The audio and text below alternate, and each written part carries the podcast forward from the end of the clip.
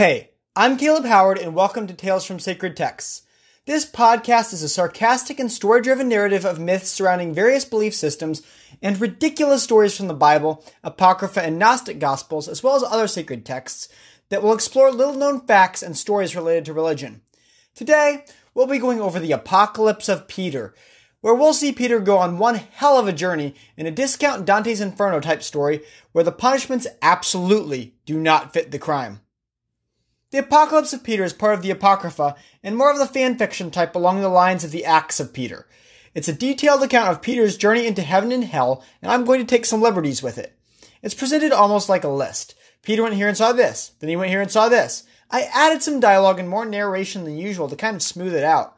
But all the ideas of the punishments of hell are the author's of own because I don't think I could make something like this up. I'll be adding my opinions more than usual just because of the sheer horrendousness of this story, and will be emphasizing that this entire book is basically in contradiction to the rest of the Bible. Like some of these things, just ugh. It's enough to make the stomach of an average human turn in disgust. Also, content warning, this is medieval hell, so there's basically every possible arrangement of fire and a lot of cruelty from both God and demons. Anyway, that's about all I'm going to say for now. At the end, I'll do a little comparison of this work with Dante's Inferno. Who am I kidding? It's going to be a constant commentary. I love Dante's Inferno for its sheer ridiculousness. One more thing. The portrayal of Jesus and the angels in this episode does not agree with the rest of the Bible or the actions of Jesus taken anywhere else. I just want you to be clear so when you say, Caleb just said Jesus was like this, know that I'm pulling all of this from the attitude the Apocalypse of Peter puts across. Now, Let's get into the story.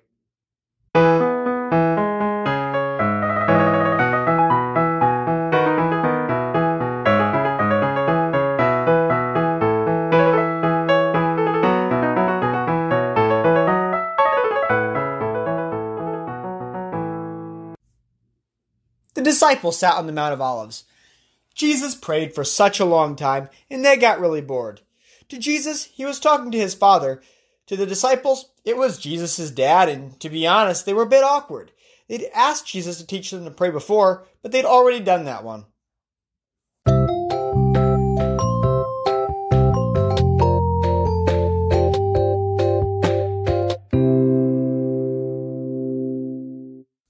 Peter, of course, being the brash and overconfident one, had an idea. They'd ask Jesus to show them a righteous person who'd already gone to heaven. Um, Simon the Zealot held his hand up.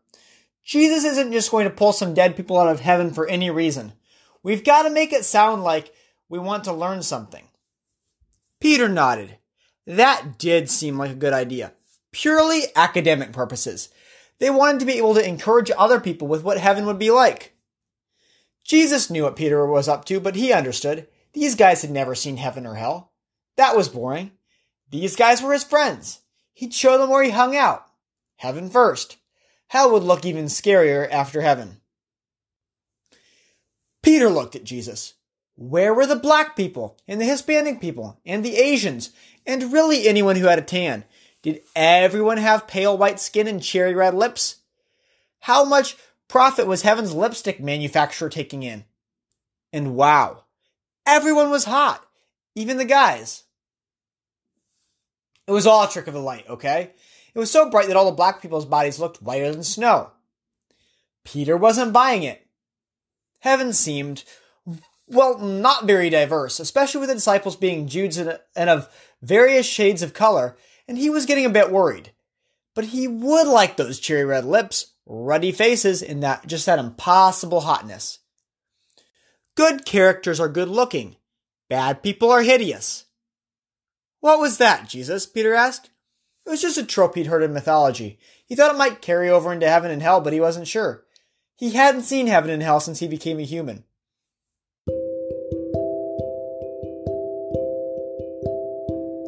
Peter had more questions, though. Who were these guys? Out of any question you could have asked. Jesus shook his head.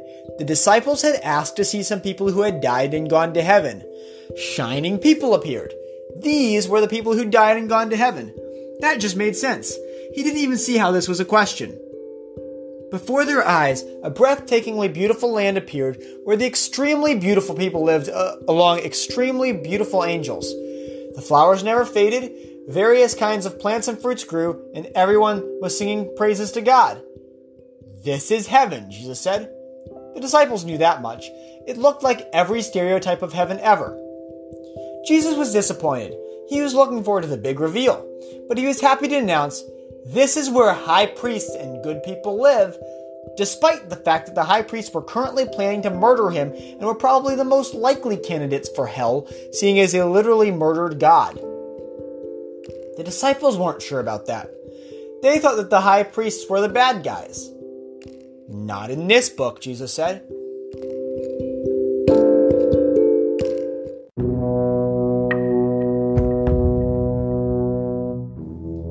Before Peter had much time to think on this, they were sinking, sinking down into a dark place, full of infernal fires, noisome smells, and pitiful wails. The wails and shrieks grew louder as they sank deeper and deeper into this monstrous cavern. They were looking at hell. So, are there like nine circles or something, each one getting progressively worse, and the punishments oddly fitting the crime in horrifying ways? Oh no, Jesus said. Absolutely not. It's really just a hodgepodge of arbitrary punishments. This book really reminds me of when I was a kid and would read a book that I really liked and would try to copy my favorite parts of it down in my own writing. I was writing novels when I was like seven years old, and they were mostly stuff that I had compiled from works I had just read. But they never really turned out that great, and they were mere shadows of the original book and just felt kind of trite. It feels like this Apocalypse of Peter was just written by a seven year old kid who read Dante's Inferno and loved it, but didn't have the patience to structure it correctly. Okay, ran over. Back to the story.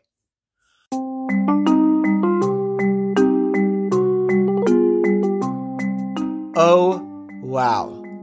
Peter gasped. That was pretty bad. These people were being hanged by their tongues. He looked away. Jesus laughed. He thought that was bad? I mean, he should hear what these people did. What did they do? Peter shuddered.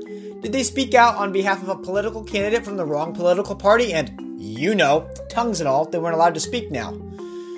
Jesus shook his head. 2,000 years later, politics would take over the church, but now the government hated all Christians, so not really any politics involved. These were blasphemers. They claimed to be God or be able to forgive sins. Peter nodded. That was pretty bad. He got the whole hanging by tongues thing now. But they got fire burning under them too? That was a bit of overkill, like two punishments at one time. Jesus gestured toward the lake a little way, with a flaming swamp at one side of it. The people there got torturing angels. They could go over there if they wanted, Peter went over there and asked the torturing angel, who was wearing black robes and looked just generally evil, how he got the job. That didn't really sound like a good job for an angel. The angel nodded. It's, it's rough. None of us want these jobs, but there's always people to torture.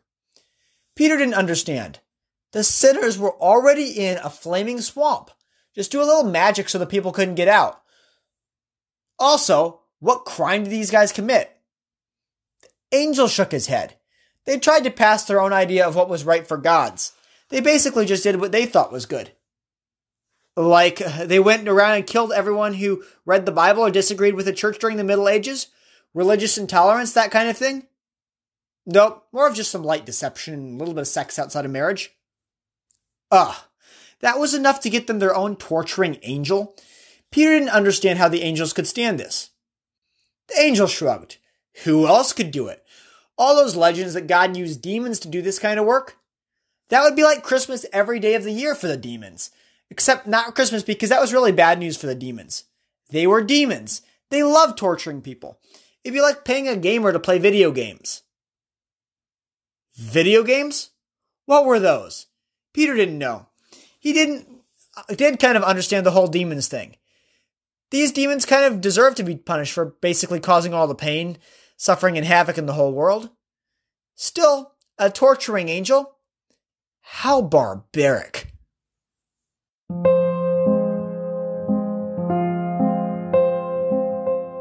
Peter gasped. He had turned around and saw a woman hanging by her hair, feet in the bubbling, flaming swamp. Want to guess what her crime was? Jesus asked. Given this time period, Peter said, probably just for being attractive. Jesus nodded. Close, they made themselves look attractive so they could commit adultery. Are you sure this doesn't include women who just dressed nice and got raped? Jesus looked around, embarrassed. Billions of people in the world, there is sure to be a few small mistakes. Not to worry, though. He gestured toward the men hanging up next to the women. They get the same punishment, they just get hanged by the feet. Neither sound very good. Let's move on, Peter said. Before long, they came to a pit filled with evil snakes. Peter wasn't sure what the difference between an evil snake and a good snake was, but the pit was said to be filled with evil ones. It was a wacky, horrifying place of torment. This was nothing out of the ordinary for hell. What was out of the ordinary was that the men and women writhing in agony as the snakes constantly bit them. Who are these? Peter asked. Murderers, Jesus said. Peter didn't really get how the snakes fit in with a crime, because the murderers struck people from a hiding spot, kind of like poisonous snakes. That's as good of explanation as any, Jesus said. He gestured toward some people standing nearby, watching the murderers suffer.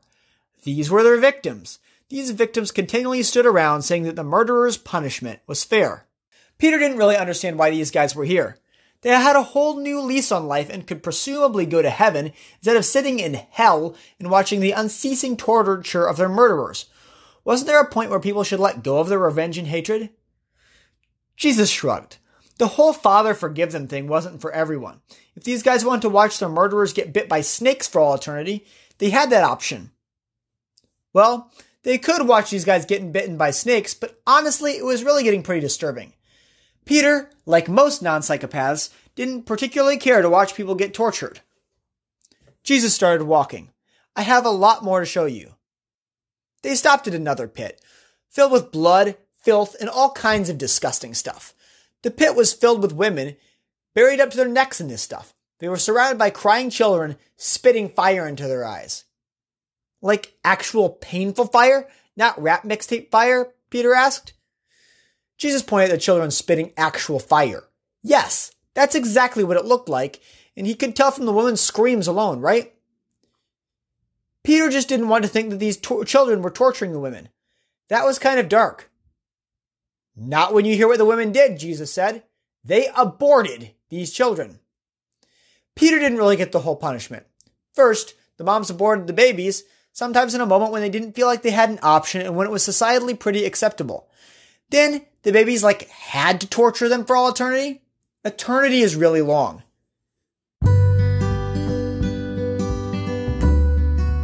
Like a bird takes one grain of sand from a mountain, a million miles high and a million miles wide, every million years, and in the eons, about 5 times 10 to the 43 third power years, it takes the mountain to be worn away, that is just the first second of eternity.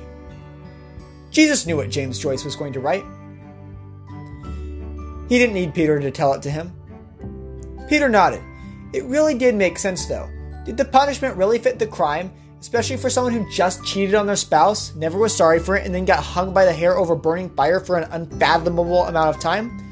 I mean, it was really not a nice thing to do, but did they deserve that punishment?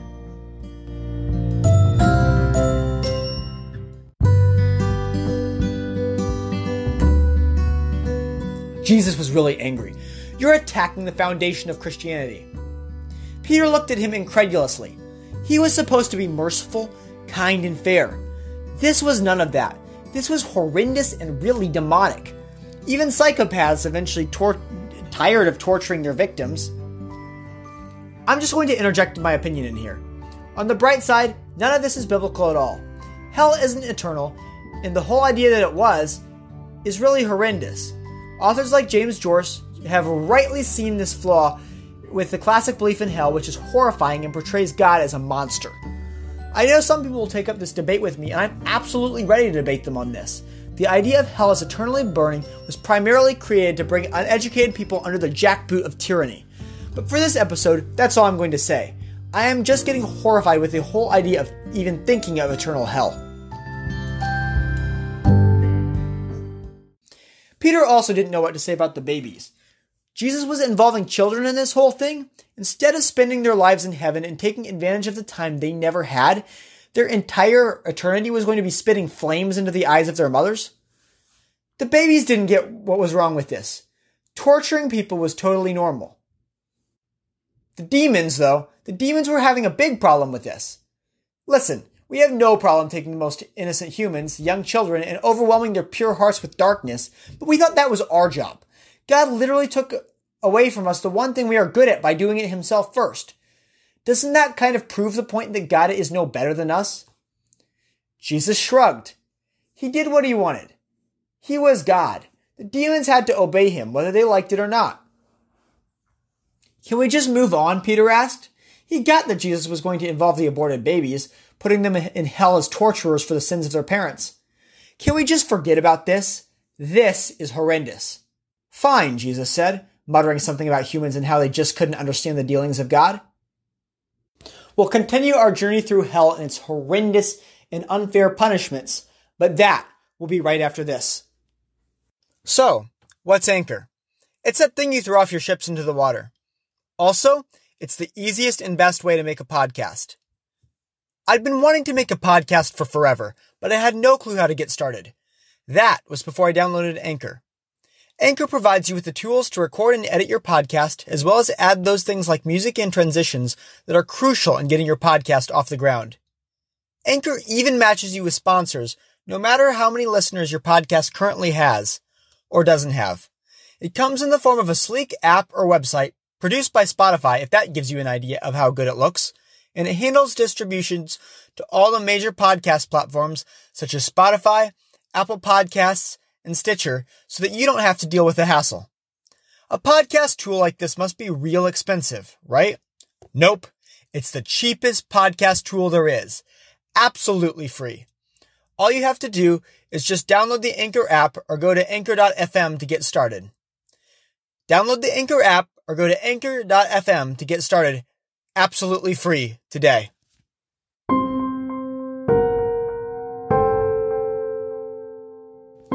Peter shrank back in horror. This was the worst thing he'd seen yet. These guys were getting a red hot poker shoved into their eyes again and again and again. This was awful. Maybe the people who looked at porn, Peter guessed? Oh, that would have been a nice one. Jesus clapped him on the back. Actually, it's people who talk bad about serving God. I don't get it. Eyes? Talking bad? What? Listen, Dante just had a little too much time on his hand. We had to create all the punishments of hell really quick. There was a, we didn't expect there to be that many sinners and that so many sins and all. We just kind of wrote down the worst things we could think of and drew punishments out of a hat. There's not much correlation at all. But those people over there, they've got fire in their mouths and they were also false witnesses and false accusers. Like that kind of relates. Fire, mouths, you know? Absolutely by chance. Although it's kind of a good one, don't you think? Basically, the whole hell is just fire and torturing angels, and we can mix it up a little bit, and the murderers do get snakes, but there's only so many combos we can have. Like the people who charge high interest on the poor, they're just over there standing up to their knees in blood and pitch. Their knees? For trying to uh, take advantage of the people in the worst circumstances? That's a little light. I mean, come on. Those guys that just said some bad things about God here and there are getting a red hot poker jam in their eyes. Peter shuddered. shuddered.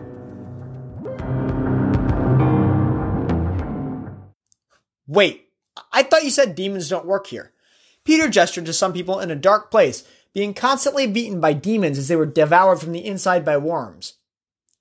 Okay, you caught me, God said. We had to go with a temp hiring agency. We couldn't get enough angels to volunteer for the job.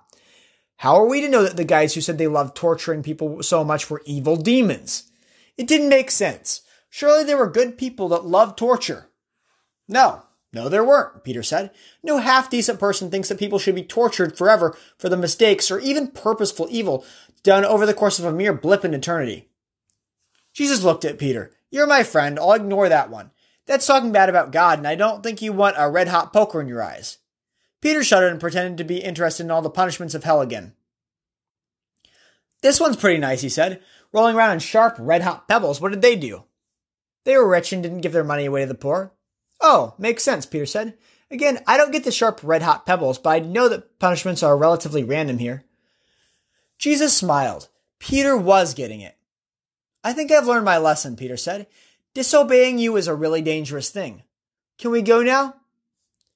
I've got one more to show you, Jesus said. They walked past a group of people beating each other with rods in a sea of fire.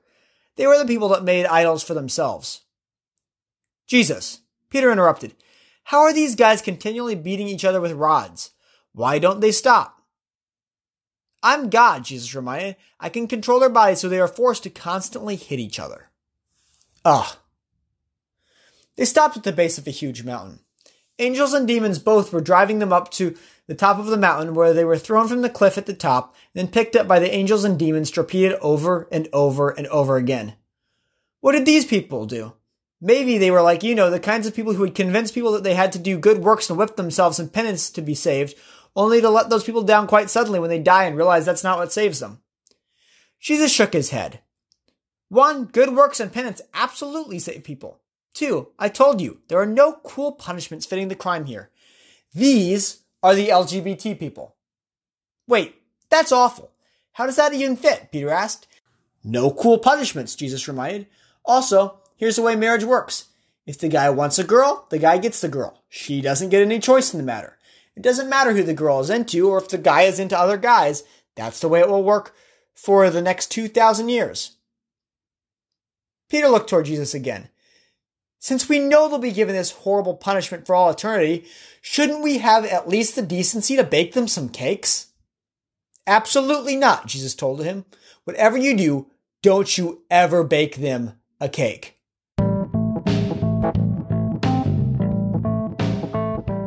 This was horrible. Could we go now? Peter looked around, and as far as the eye could see, there were people, end quote, turning and burning and roasting. He couldn't stand it anymore. Just think what it would be like if you were one of those people, Jesus said. Those are the people that changed their mind about serving me. And just as suddenly as it had started, it was over, and Peter rose from the fiery chasm of hell out into the fresh, pure air of late fall. Peter shuddered in horror. Jesus, the kind and peaceable friend he had known so well, had a basement where he horrifically tortured people for all eternity. How could he be sure about anything about trusting this guy anymore?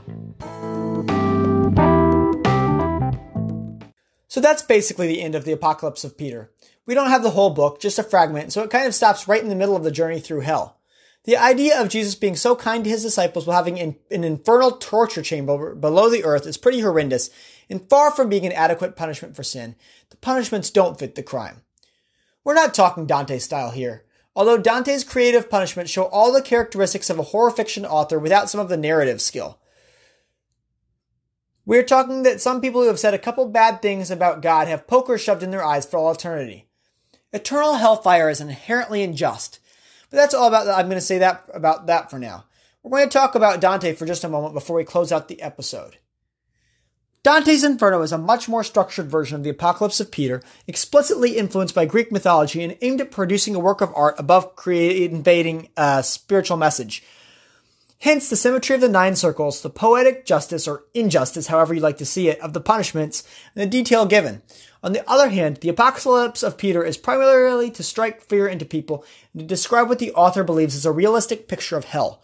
Therefore, it is very straightforward, includes little detail, and does not mention any of the names of the people in hell.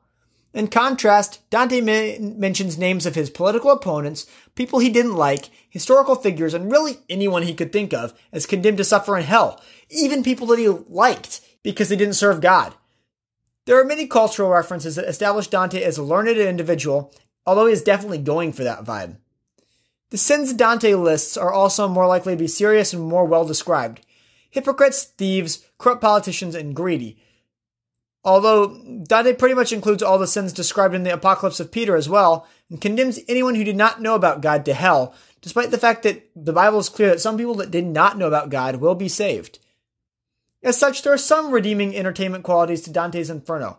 The Apocalypse of Peter has no such qualities. Still, I view the Apocalypse of Peter to be interesting in its own right because it was written to be taken seriously and attempts to establish its definition of hell as that portrayed by Jesus Christ. Also, it's just another opportunity to engage in some moderate to heavy sarcasm. Anyway, that's all for this week. Next week, we're going to be doing something a little different. We'll be doing the biblical story of Judas, the archetypical traitor, and we're going to be going over what the Bible says about his treachery. What were his motivations, and why did everyone seem to trust him so much?